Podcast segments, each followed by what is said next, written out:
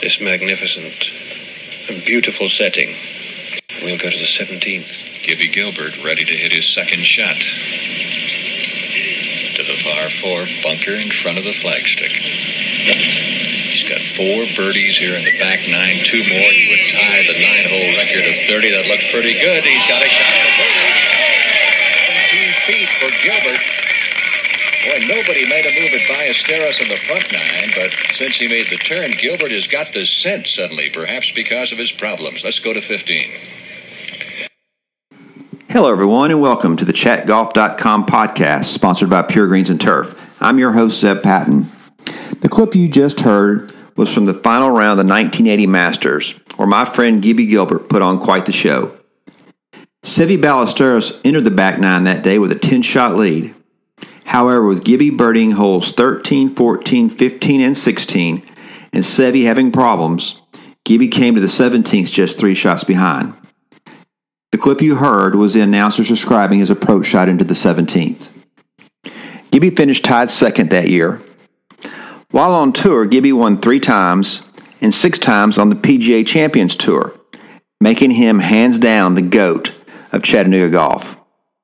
So wherever you are, get ready to hear from the man himself, Gibby Gilbert. Zeb, thank you.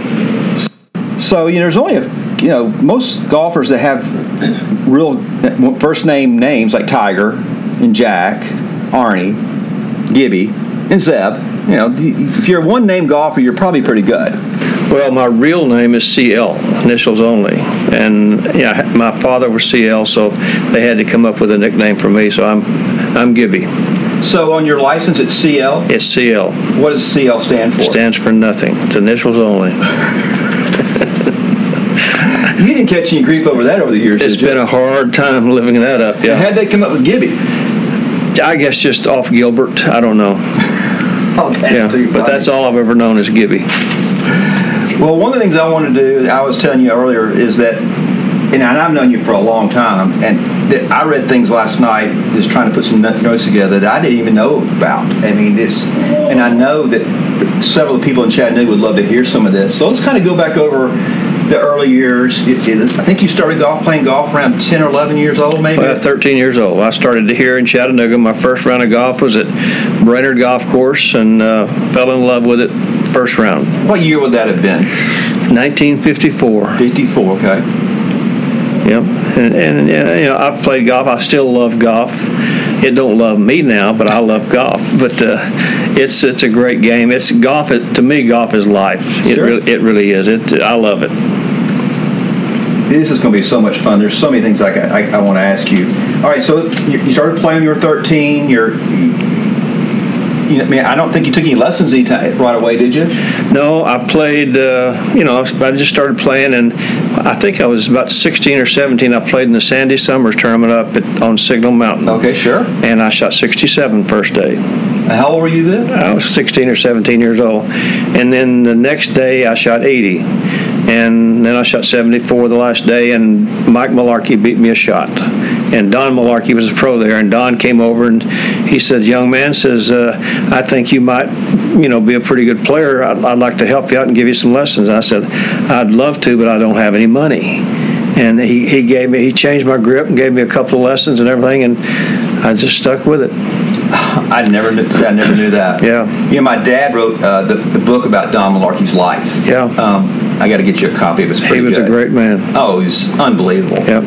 So from there, so you're at this point you're you're at Central High School, right? I went to Central High School 56, 7, 8, and 9. Graduated in 59. And did they have a golf team? They had, we had a golf team, and I was captain of the golf team for four years there. Who? Any other players that we might have known? Wayne Holzenbach was played. Uh, Donnie Potter played. Uh, Roger Crownover played. We had some pretty good. We had a team that should have won the state, but we didn't. We were, you know, we had a good team. Well, I had a team that should have won the state my senior year. It was, Yeah. And I'm sure you don't remember this, but this is 1983, and there was three school. There were three teams in Chattanooga that were really, really good. Yeah. Really good. Yeah, Tyner, which had your son on Gibby. it. Notre Dame. They had um, oh the uh, the music guy's store um, down on Russell Boulevard. Oh, What? you know what I'm talking about. Charlie Yeah. Chambers. Charlie Chambers, yeah. And then we had at Baylor, and we were very good. And we were by far the three best teams in the state. Well, at the, and that way it worked back then. The district, two teams would leave the district. We went. We were at Brainerd, and we tied with Notre Dame for first place. And then we ended up, there ended up being a, a rules situation where one of our guys had taken, it, you know, the, when the, the, the ditches weren't quite, you know, the ditches, we, I'm not sure he didn't know, where, I think they were playing it where if you were in the fairway, you got to drop. Anyway, a drop was taken, it shouldn't have been taken. We got disqualified and they went on.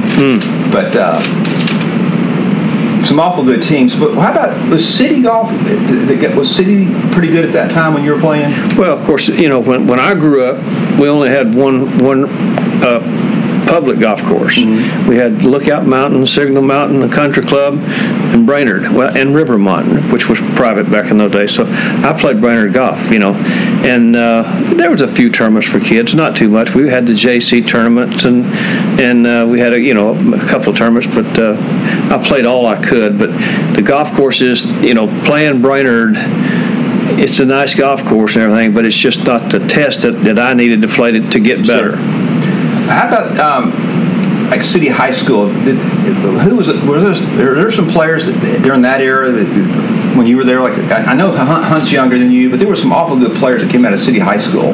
Yeah, gosh, I don't know. I can't remember. I, I see. I, I graduated in '59, then I went to UC, UTC, Right. 60 and '61. Then I moved to Florida in '61. So after, really after high school, I didn't have, uh, you know, didn't know a lot about Chattanooga for. I was gone 15 years. Well, that, that, that explains Yeah. that gap there. All right, so we're we're we're, get, we're having some tournaments, and we've had a good Signal Mountain. We've had we're starting to play pretty good. You moved to Florida.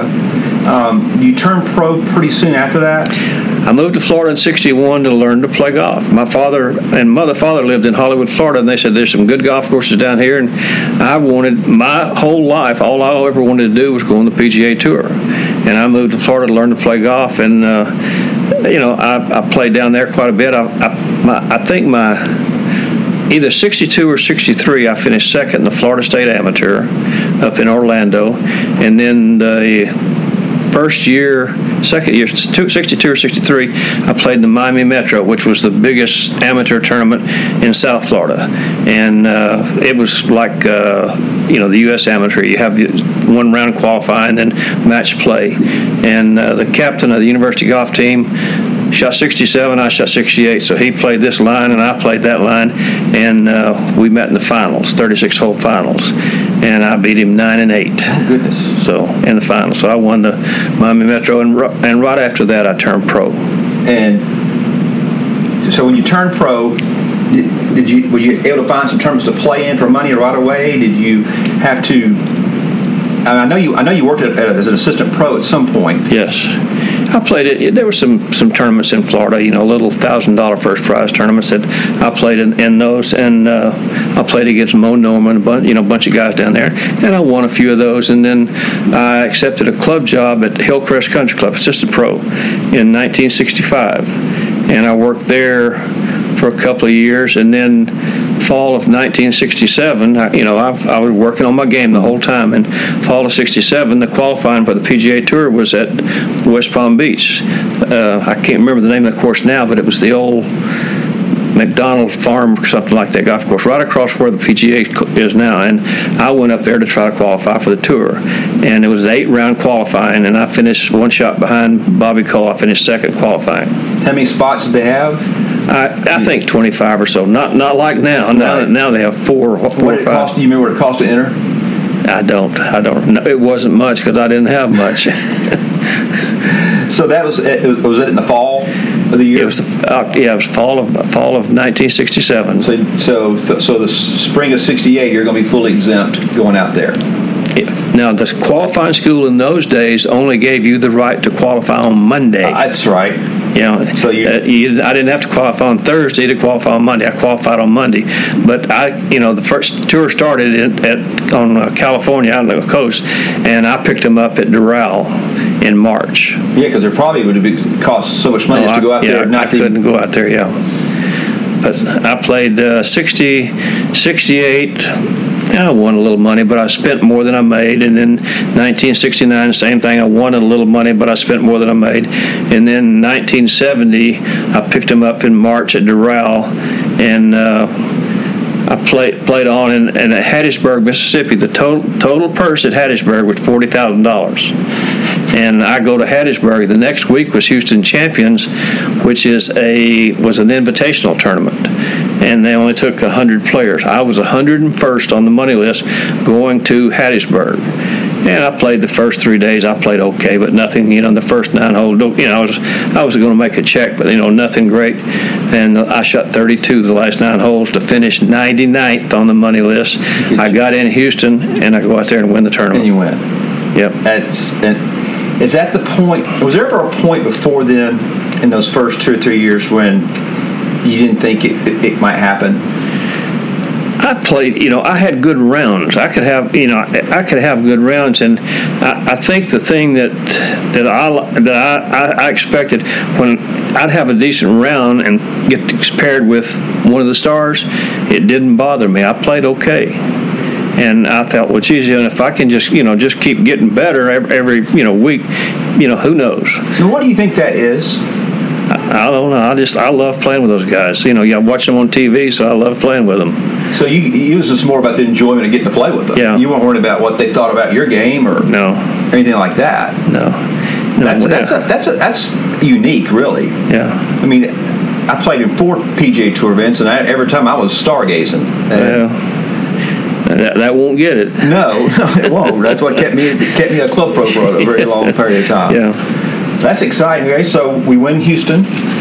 Won Houston, and and honestly, just it gave me so much confidence right there. And I think one of the things that I'm more proud of than, than winning the tournaments is I played 18 years on the regular tour and 14 years on the Champions Tour and never had to go back to the qualifying school. Wow. I, I made enough every year to be exempt for the following year. That's that's really unheard of. Yeah, that's that's, I mean, that's, that's pretty that's, good. That's the ultimate consistency. Yeah. Um, and I do think that when you get a guy that has a different golf swing, um, you know, yours was left arm bent and wouldn't what would teach anybody for Homemade. sure. Yeah. Um, those are the guys that I always look at. They stay consistent. I mean, you look at Furyk yep. and guys like that that they had to actually hit balls and learn how to fix themselves per se, uh, or the ones that stayed out there for a long, long time. Yeah, it, you know, of course, in, in, in my days, you could be three or four fairways over, and a guy could swing, and you'd recognize his swing mm-hmm. because his swing was different than everybody oh, else. Sure. It's not that way today. Oh, no, they are all, all, the same. You know, especially yeah. if you watch them hit, but, ball, hit balls. Yeah, if, if someone had told me to keep my left arm straight on my backswing, I'd have never made it. No, no. And, and, and, you never going to be able to do it. Yeah, I went to Bob Toski one time to take a lesson, and first question I said, Bob, how do how do I keep my left arm straight on the backswing? So I took a swing and everything. He said, Well, he said, Do you want it straight on the backswing or do you want it straight when you hit the ball? I said, Well, I definitely want it straight when I hit the ball. He said, Let's go play nine holes. Yeah, that's awesome. Yeah. Is, was he the first good instructor you probably ever saw? I went to, uh, I worked for a guy named Joe Gerlach down in Florida that helped me out a little bit. He helped me more short game. I went to Toski one time. Uh, I went to Jack Grout that taught Nicklaus. I drove Chattanooga to Columbus just to take a lesson up there. You know, I did that a couple of times, and and uh, you know, basically that's about it. The what did he have you do? You remember? And I stand closer to the ball. That was about it. I, I was I reached for it. I still reach for it. I reached for it quite a bit, and I had a tendency to hook the ball. You know, and he moved me in closer. In fact, he moved me in closer, and then I went to uh, Chicago and Milwaukee. Played Chicago, Milwaukee back to back. Finished fourth, fourth those next two weeks, but it only lasted two weeks. well, you know, our, our, mutual friend Kip went to go see Jack Grout. Is that right? Um, and Kip said it was the biggest mistake he ever made in his life. Yeah. Said it just he tried to change so much. And Kip was such a field player, and um, well, that's for another day. So never ne- never had to go back to tour school. Never had to go back. Um, your attitude going into the tour school the first year and your attitude going into your first year on this champions tour had to be completely different. I would think. I would think you were pretty ready to go and knew, probably knew you were going to have some success out on the champions. Is that fair? Yeah, I, I when I went to the, the tour school, I really didn't know what to expect because I never, you know, played against these. I, I played against guys that won the U.S. Tony Jacklin and all those guys that won the, you know, these amateur tournaments, all that stuff. I didn't know what to expect, and I played. In fact, at the other four rounds, I've got the lead. I shot, you know, like eight under the first four rounds. I've got the lead, so I didn't know, but I just hung on from there on in, you know. But uh, going to qualify, going to the senior tour, then I really expected to play well, and the first year I did okay. I, you know, I, I played well, but I didn't win anything. And the next year, I got off to a decent start, and I, I felt like I was playing as well as the guys that were winning, but I wasn't winning. And uh, I called Grier Jones, my old buddy, and he, he met me in Kansas City, and uh, he caddied for me out there. And, I, and we go out and take a practice round, and and uh, he said, we finished the round. He said, you're the worst chipper I've ever seen. He said, you miss a green, it's a bogey. So we practiced chipping a couple of days, and, you know, I shot 62, 65, 66, and won by nine shots. Well, you didn't have to chip though. No, I didn't have to. But when I did miss a, like a when I did miss a green, I got it up and down. I was going to say you probably didn't hit him. If, if you were chipping, it was probably on a par five. yeah. Did Yeah. you know you were a bad chipper? Oh yeah, I, you know, it, chipping is. I, I used to be, you know, on the regular tour, I was a pretty good chipper because I didn't hit the ball all that great. I could get it. If I hit a green, I, you know, I felt like I could make birdie, but I could get it up and down from anywhere. And then I had, you know, four or five years off, and I guess I lost it a little bit. Jones, your relationship. We, And we went back quite a ways. Yeah. Yeah, he started. He was a few years younger than me, and he started a few years after I did. But we we played a lot of golf together. We played a lot of practice rounds together, and it you know we won the team championship at Disney World together, and it was really a good good mix because we hit every club in the bag the same distance, and it was an easy you know easy for us to help each other out. So, Sure. but. Uh, Boy, he was a grinder. He could. He just decided one day he was going to quit, and he quit and went home and got a coaching job at Wichita State. Knows that. Yep. I read a lot of stuff, and, and, everybody's going to ask you who your favorite golfer was, and it's always said it was Arnie. Arnold Palmer. So, well, do you remember the first time you got to play with him? I do. I've never. When, when, where was that at? Rio Pinar in Orlando, Citrus Open.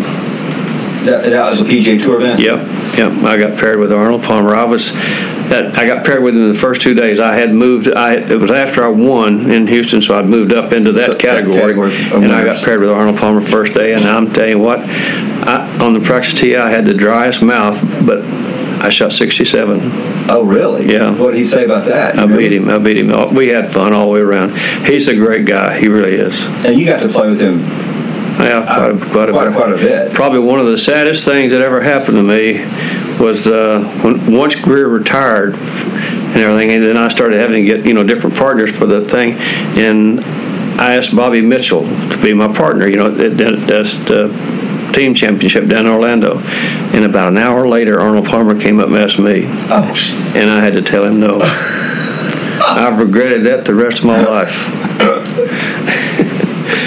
yeah. oh, Bobby's not listening. Is Bobby still alive? No, Bobby's dead. No, we- yeah, all my buddies are dying.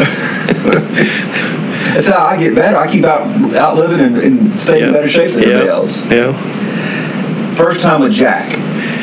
Can't remember the first round of Jack. Paired with him quite a bit. Jack was a gentleman. I mean, he was he was easy to play with.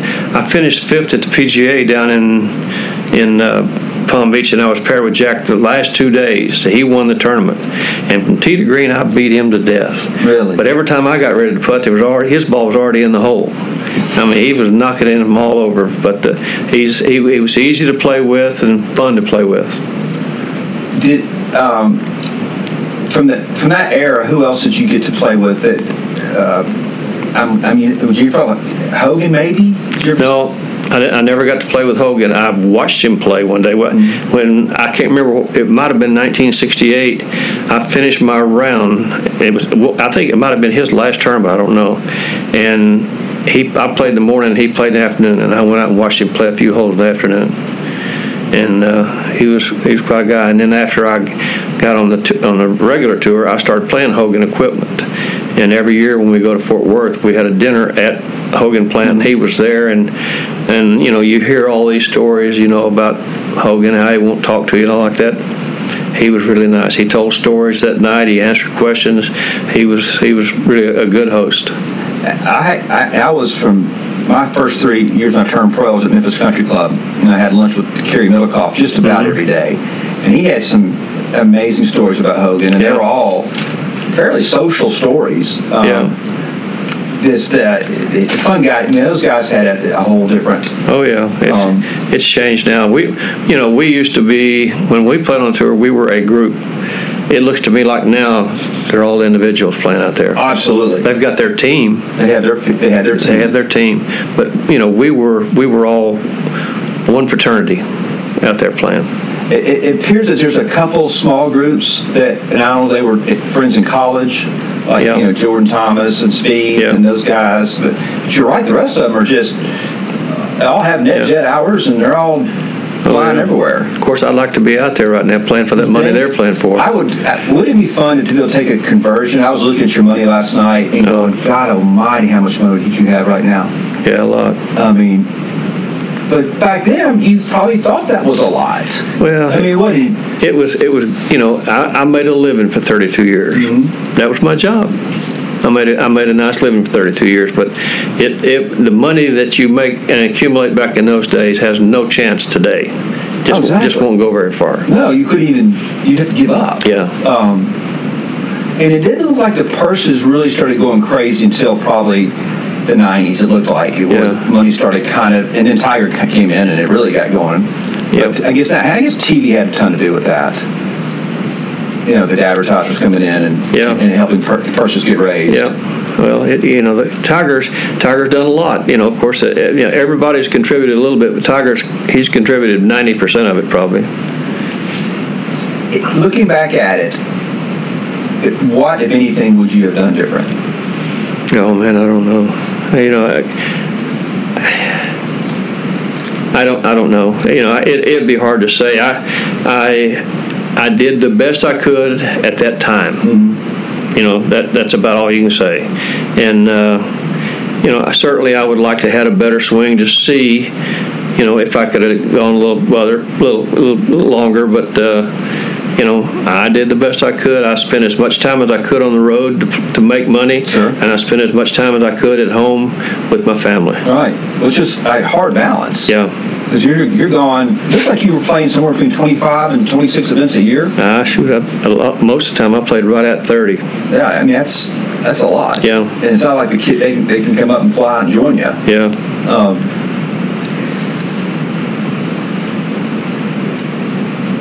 if you could say name one thing that separates the guys that make it and the ones that don't.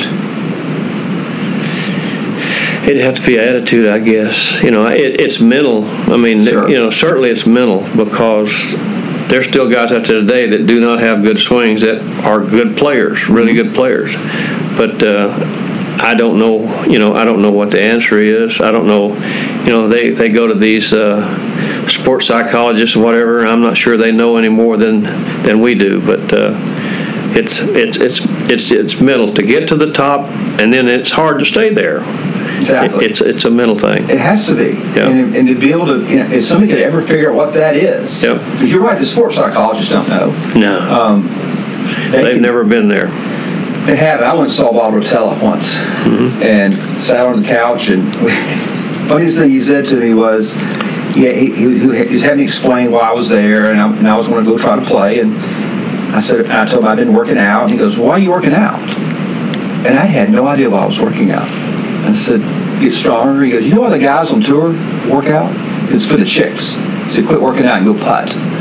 Which is probably true back in the 90s. That's, that's what I got for my $3,500 or whatever it was Yeah. to see this guy for I don't know. a couple of days.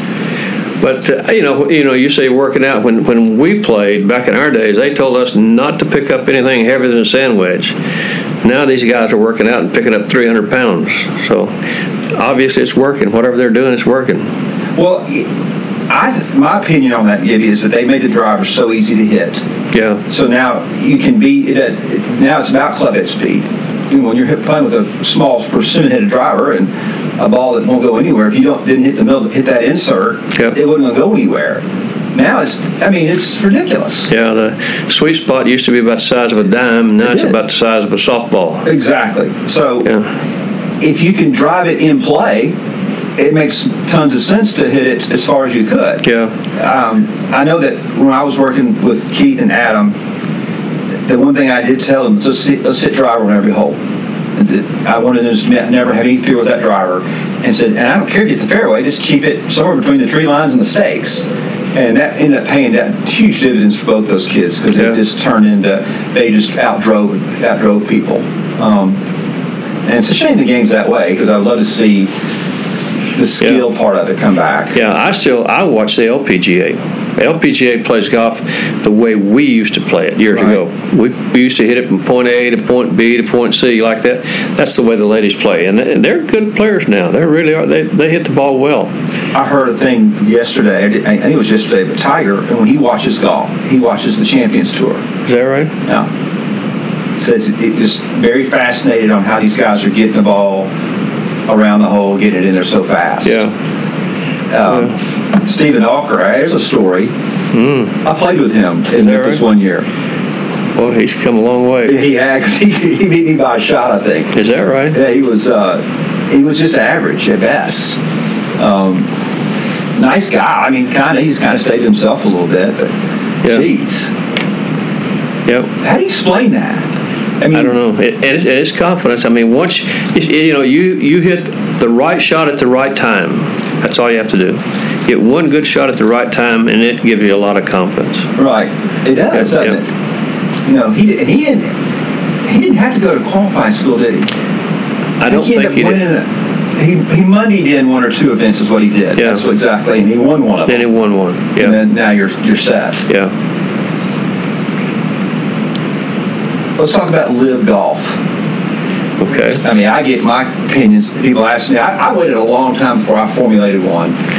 Well, Tell me what you th- think about it. first of all, there's there should have been a world tour years ago, and especially now, there's enough, you know, good players worldwide to think. But I hope I was hoping that the PGA Tour would be the major part of the world tour, and I'm not sure it's going to end up that way. You know, I don't know. But you know, I, the only thing I, I wish the guys that went over to the World Tour, when you play when you play golf, when you want to play for trophies, you play amateur golf. When you turn pro, you play for money. And these guys that went over there, very few of them said they're going over for the money. And that's exactly what they did. Right, exactly. They went over for the money, and and it's just like it's just like you. If you know if you're making two hundred thousand dollars a year, and you're one of your competitors comes up and say, "Hey Zeb, uh, go to work for me. I'm, I'll give you six hundred thousand a year." You're going. You're going. You're going. You know, it's just that simple. If they give you a good lump sum up front and you play for more money, I'm out of here. Have you watched any LIV golf? I have not. Uh, that's what. That's the first thing I ask when somebody asks me about LIV golf. I say, "Have you watched any LIV golf?" Yeah. And I have not either. No. And I have no desire to watch No. LIV golf. No. Which I think that says something about the problem of the product. Yep. The um, the tour has done has, has done a good job. It looks like they're now really trying to protect those this, this farm system of you know they have built in to get players coming out. And I think as long as they're doing that, then LIV golf's going to struggle. They're only they're only going to get the people that are kind of on the downside of the backside of their career. They got one or two, but the majority of their players are 40 to 50 years old, That's right. and they weren't doing that much on the tour anymore. So they had to take the money. Right, and so you can't blame them, but at the same time, you can't ask viewers to not not watch that. Yeah. Um, I mean, everything's going to, you know, the, the world's about change anyway, so it, it's going to change. But and I'm sure LIV Golf will, is going to help change things, but I don't know if they'll ever be something that I want to watch. Well, I'd like to see the PGA Tour, the LIV Tour, and the DP Tour get together and make it one. Sure. Make it one.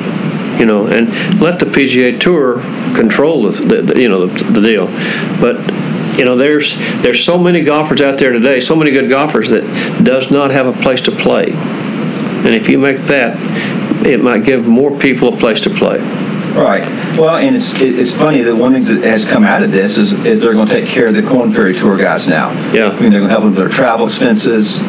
Um, I do find it funny that the, though that the tour all of a sudden now has money to do that. Well, I And knew that, I had that knew where that money was. Yeah. So um, it's a shame that that you know it, it took what Mickelson did and to, to kind of expose some of this stuff. Mickelson was was right on a bunch of things. Yep. It's just a shame how he did it. Yeah, he did. He handled it the wrong way. Um, so you're not playing a lot, but you are teaching. I understand you've got one pretty good student on, on your hands right now. Well, my, I've, of course, I've got several granddaughters and some grandsons and great grandsons. grandson, but days, I know I've that. got a 13 year old granddaughter that's been playing a couple of years now, and she's showing a lot of interest in golf. She goes to Boyd Buchanan, and uh, if she keeps working at it, she's going to be a good player. She loves it? She loves golf. We every day she she gets home from school every day and every afternoon she wants to go play or hit balls, one of the two. So you know I'm spending a little time with her and and uh, she's of course I'm hitting it a lot shorter than I used to, but she's hitting it about as far as I do. but it's fun to see. You know, you know that's going to get worse, right? You're going Uh, get older. next she's summer she'll stronger. beat next summer she'll beat me. Yeah, there's no no We'll be doubt moving about up it. in tee. yeah. golf course you ever played? Let me rephrase that. You have one round left. Where is it? It would have, I- you know, of course, I love Pebble Beach, but if I only had one round left, I'd have to play the Masters. Um, so let's talk about the 1980 Masters. I, re- I didn't start. I started getting pretty serious about golf about that time, and I can remember watching it. And Dad had me in there watch it, and I didn't start watching it till like the last day. And and Dad just said, "You need to come in here. You need to come in here. This is getting crazy." And, and, I, and I, I watched a little bit of the telecast last night. Seve had a 10 shot lead at the turn. And then all of a sudden, you start making birdies like crazy, and he starts having some problems. Walk us through a little bit of this. Well, of of course, he was so far ahead, he wasn't going to lose. But, uh, you know, I, I played Sunday. Of course, I had, to, I was even par after two rounds and made the cut. And then I shoot 68 on Saturday. I had a low round Saturday, 68. And then Sunday, I knock it six feet at one and six feet at two and miss it. Miss both of them. And then I birdied four and six, the two par threes. Four, I made a long putt, and six, I knocked it a foot. And then uh, eight, I missed the green, green high to the right, perfect chip shot. I don't get it up and down, make par.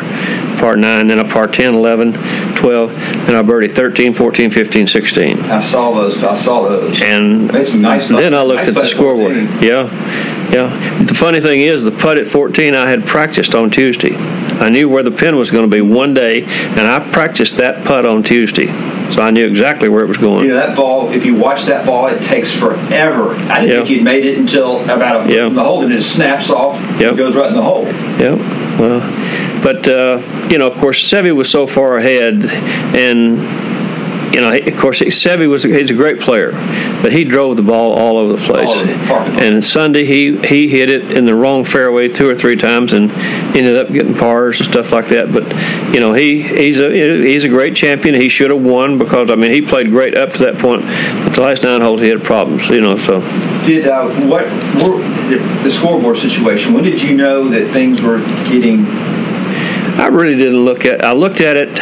I was paired with J.C. Snead, one of my best buddies. I didn't know that. I was going to ask you. Yeah, I, I was- couldn't even tell from, from I, I was, I was paired with J.C. and and uh, I birdied 13 and 14, and then 15 I drove it out there on top of the hill, and and uh, I didn't hit my drive all that good. That week I wasn't driving well, hitting a cut shot, which is not good That's for right. Augusta. Well, that's not your I drove it up on top of the hill. I've got a wood to the green. And JC had dri- driven down there a little ways, you know, and he came up there and he says, uh, You going for it? I said, Yep. He said, It's a long ways down there. I said, I got to go.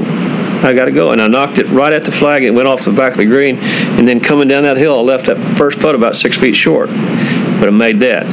And then the next hole, we get up on the next hole. We, the scoreboard's right Now there. you got one. So how, how you're three down now?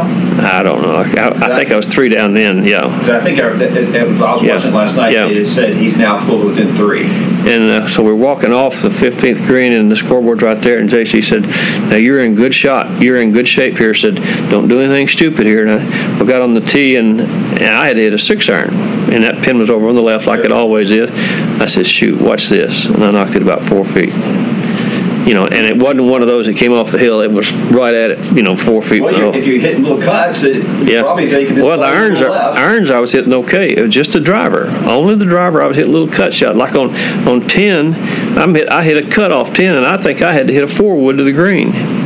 But uh, you know, You cut it up in that hill. oh yeah, it wasn't nothing. You know, So JC, uh, and I got to, you you had me, I got to play with you and JC one day here in Chattanooga, uh, Little Gibby. And how was he during the, as you started getting closer, does he get quieter or does he just keep he on? got he got quieter. He just stayed out of stayed out of the way. And he was playing well. You know, he, he had a good round going. I, I don't know what he shot the day, last day, but once he saw that I had a chance, you know, he was pulling for me, and he he just was staying out of the way. You know. right. But uh, but I had a low round Saturday and Sunday, Yeah, you had the so low weekend. yeah, so that was uh, I enjoyed that. Remember how much, I, I- I saw how much money you made that week? It's about thirty thousand, wasn't it? Thirty-five thousand. Thirty five. You know how much second was last year? Two something. Over well, well, well over a million. I know. Yeah. I think it's actually out there too. yeah, Um, maybe I'm wrong on that, but it's Yeah. it's well over a million. yeah, yeah, You had made uh, up to that point that year. You made up to twelve. You made twelve thousand. Yeah. And there was an, I, I read a quote where you said that, looks that thirty five looks pretty good about right now. Yeah, Did Yeah. y'all go to Hilton Head right after that? I I think so. Yes. Yeah, Did you like Hilton Head? yeah. I had a had a second. I finished second to Johnny Miller at Hilton Head one year. Played well there.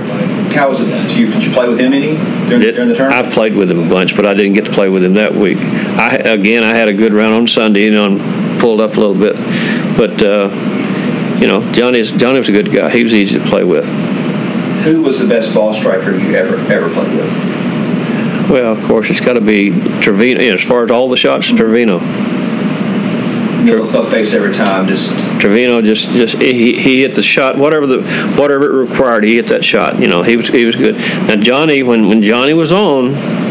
When Johnny was hot, he, he didn't hit any cut shot. Training. He hit straight balls. He hit he hit the straightest ball I've ever seen. And when he was on, every shot was right at the flag all day long. all day long. Must be nice. Yeah.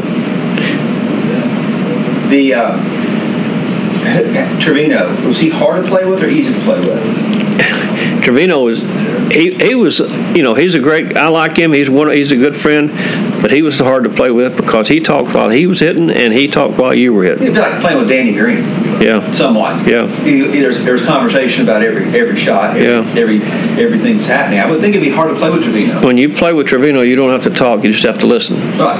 Yeah. Just Yeah. save your voice for Yeah. for your conversation with your caddy. Was it, um, other than the Masters, I mean, it, some of your fondest memories out there. I mean, it, it, it could be getting to play with Jack and and Arnie at the same time. I don't know fondest memory I, you know like Westchester was one of my favorite tournaments. I finished second there three times. Never could win. I finished second to Arnie finished second to I can't remember who else you know the other two. But you know I, I enjoyed you know you, you always enjoy playing well. When I got there I felt like that was my course. I, I drove the ball. That's where I was driving it pretty straight. I'm hitting drivers on the, drivers off every fairway at, at uh, Westchester. Drove it straight, and these other other guys are hitting two irons. I'm hitting wedges, and they're hitting six and seven irons. And uh, I had three seconds there. I enjoyed that. I guess probably my biggest regret on the tour, I never went to the British. I wish I I went over there three or four years ago. My sister took took me over there, and we played all those courses. We played St Andrews.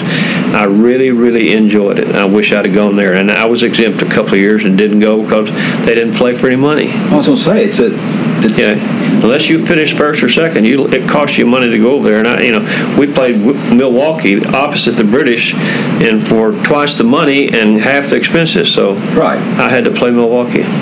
Well, I, I, I was wondering about that. I, now you and I talked about it before, just financially, just Yeah. you know. It was just awfully expensive over there, and they, they played for no money. So I, I didn't go. But Did you ever get pressure from your sponsors, or did, did Hogan or equipment people go, we, "We'd like you to be there"? Or No, not really. I mean, you know, we were pretty well on our own. I never was a big name. I was a, you know, just a, a struggler out there. I, I, I just tried to keep, you know, just make enough to keep going every year, and and uh, you know, it, it it was my decision, and I wish I wish I'd have gone. well, that's that's fair. Um, so you, get- you your favorite? We just you, you have one more round, you're going to play the Ma- Masters. I'd play the Masters. Who would be in that group with you? Oh, I don't know. You know, of course, certainly my father would be one. Okay. Uh, little Gibby would be one.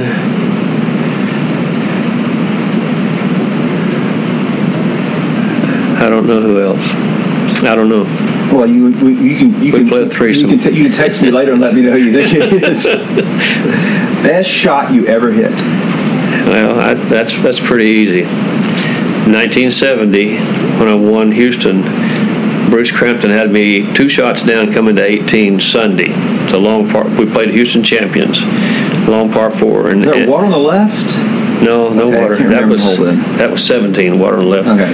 And he sort of popped his tee shot up, and he's going to have trouble reaching the green in two. And I hit a good drive right down the middle, and he hit a three wood left of the green, probably 40 yards left of the green. And I had maybe 200 yards to the hole. I don't I don't remember exactly the yard. Pin was in the left rear back there, and I knocked it six feet.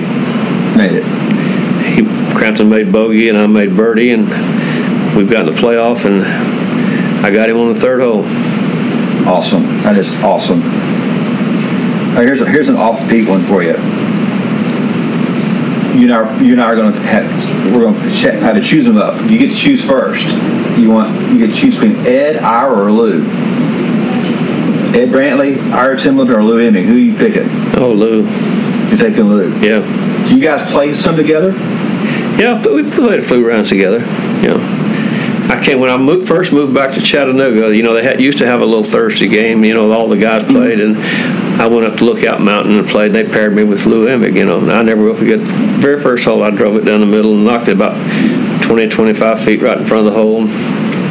I'm looking at the putt, and he said, "What do you think?" And I said, well, it looks to me like it breaks left. You know, right over there. Mhm that's right. You know, breaks right. You sure? Yeah. Boom, knock it right in. Then we get around to that par three on the front side that you tee off the rock. Number six. I knocked it in for one. There you go. Yeah. But you know, we, we of course we lost. You know, but uh, Oh, yeah, we had you- fun. Lou was a great. He was he was a gentleman. Yeah, he really was. He was a great guy. I got to play with him. I was 16 years old, and we're playing the Signal Mountain Invitational, and I was a member at Signal. And so there was quite a few. And we're in the last. This is the last group of the day, final round. And uh, he, I'd never played with him before. My dad knew so much about him. He was more excited about it than I probably was. And I can remember he was very nice, but he made me move about 10 times. If, he, if you got anywhere in his peripheral vision, he'd just stand up. He'd go, Patton, and just start waving just pointing me over, over this way. and I, it, it, it, he was such a neat guy. He would he he was older than obviously, and Yeah. but he was I guess he was probably seventy when I played with him. Probably if he had any ambition to play the tour, he would have he would have done as well as Snead and Hogan and all all Oh, you think guys. Was that good? Yeah, he was that good. He had he had all the shots. That's interesting. Yeah, he was good. First time you shot your age. Um, it was over at Valley Brook, 66. I don't remember what you, You, you know, six, you, you shot sixty I was 66 years old when we were over at Valley Brook. Yeah.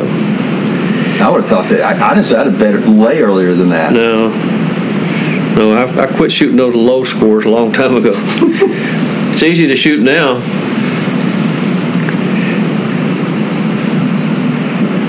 Brainerd Golf Club. I mean, very close to your heart. How did you get? Where was where was that? I was looking at it because I I knew in '83 you were you were running Brainerd, but you Right. also played 20 something times on tour. Is that I had a contract with Brainerd. You know, I had a 10 year contract, and I owned the pro shop in the golf carts, Mm-hmm. and I was allowed to play up to 25 tournaments a year. Oh, So there was or 20 there was- or 25. So there was something in 20 the or contract 25, about yeah. that. But I don't. I don't think I ever played 20. I'm, I don't know how many I played, but I, I played a few. But I played. We started there in '82, and I played four years playing 12, 14, 15 tournaments a year. You know, that's when they changed it to the top 125. Mm-hmm. Used to be the top 60. We we had to make top 60. Then when they changed it to top 125, that was easy. So I did that in 12, 10 or 12 tournaments, and I did that for four years. Then finally I missed it and I quit. And so I guess be, uh, running Brainerd allowed you to be home more, Yes. which was probably a huge draw. And plus, Yeah. you know, the golf course it was And all my kids were, you know, kids were starting to grow up, and I wanted to be there. You know, Gibby was starting to play, and I wanted to be there and, you know, watch watch him play, watch Mark play, and, and uh, you know, it was fun. it's kind of fun to still go out there, isn't it? I played there. I think it was last summer. The golf course is nice. It it's, is, it's in good shape, and I love what they've done to the clubhouse. Clubhouse is a neat place. My grandmother lived right across the street. Oh, is that right? Right, right. I mean, literally walked just right across the street. Yeah. And I can remember as a kid, just um, I was young. This is before I even started playing, but I could remember just looking Yeah. out there, going, "What are they? What are they doing?" Yeah. Um, I play. I played the Brainerd Invitational this year. First time I played it, and I guess it's been 30, 40 years since Yeah. I played it. I've, I haven't gone out there. Of course, I, I don't play that much anymore, so I don't jump around too much. Um, one of my greatest memories of you is, and um, my dad died in um, 04. And it, it, was, and it was one of those, he just died of a heart attack, dropped dead. And and I remember being at the funeral, I looked up and there you and little Gibby were. And it was so moving for me. I was like, oh my Lord, they are here. Um, that's the kind of person you are. You know, you, you, you it's surprising to me sometimes that the things you remember, that little things like that, you know, to do Yeah. that. You know, you were so busy, and both of you guys were playing a lot, and um, it meant a lot to Yeah. me. That, that, and I don't know if I ever told you that, but uh, when I was getting ready for this for our podcast here, I thought about that. I was like, golly, you know, he was. I was just stunned. It was. It, it took me back, and it was. Um, Well, it meant a lot. Yeah. You know, we were playing a lot of golf together then. Yeah. Um, you and Gibby were whooping up on me and Bobcat quite often. no, But uh, you know that made me a better player. You know, um, you guys are. You know, it was, you know if, we- if we beat you guys, we knew we played really, really well. And um, you guys had that long ball going, both of you. yeah, well, um, it, it, again, it, it, it didn't matter how far you hit it. It didn't matter how long you hit it in the hole. We don't. It, it's, it's like you guys could kind of keep us on the hook there, and then we would get toward the end there. Yeah. Gibby, thanks for coming doing this with me. This was, you know, when I started thinking about doing a podcast, and you were in my top five immediately who I was going to get on here. Yeah, Um, well, good. Well, thank you, and I appreciate you asking me, and uh, good luck with it. I hope it hope it yeah, does well. I think it's going to be good for everybody. Isn't Gibby great? I could listen to him tell stories for hours. He's a true Chattanooga legend. Well, that's a wrap for this week. Our next podcast will be released Christmas Day, and our guest is the 2021 USGA Ladies Mid Amateur Champion, Blakesley Brock.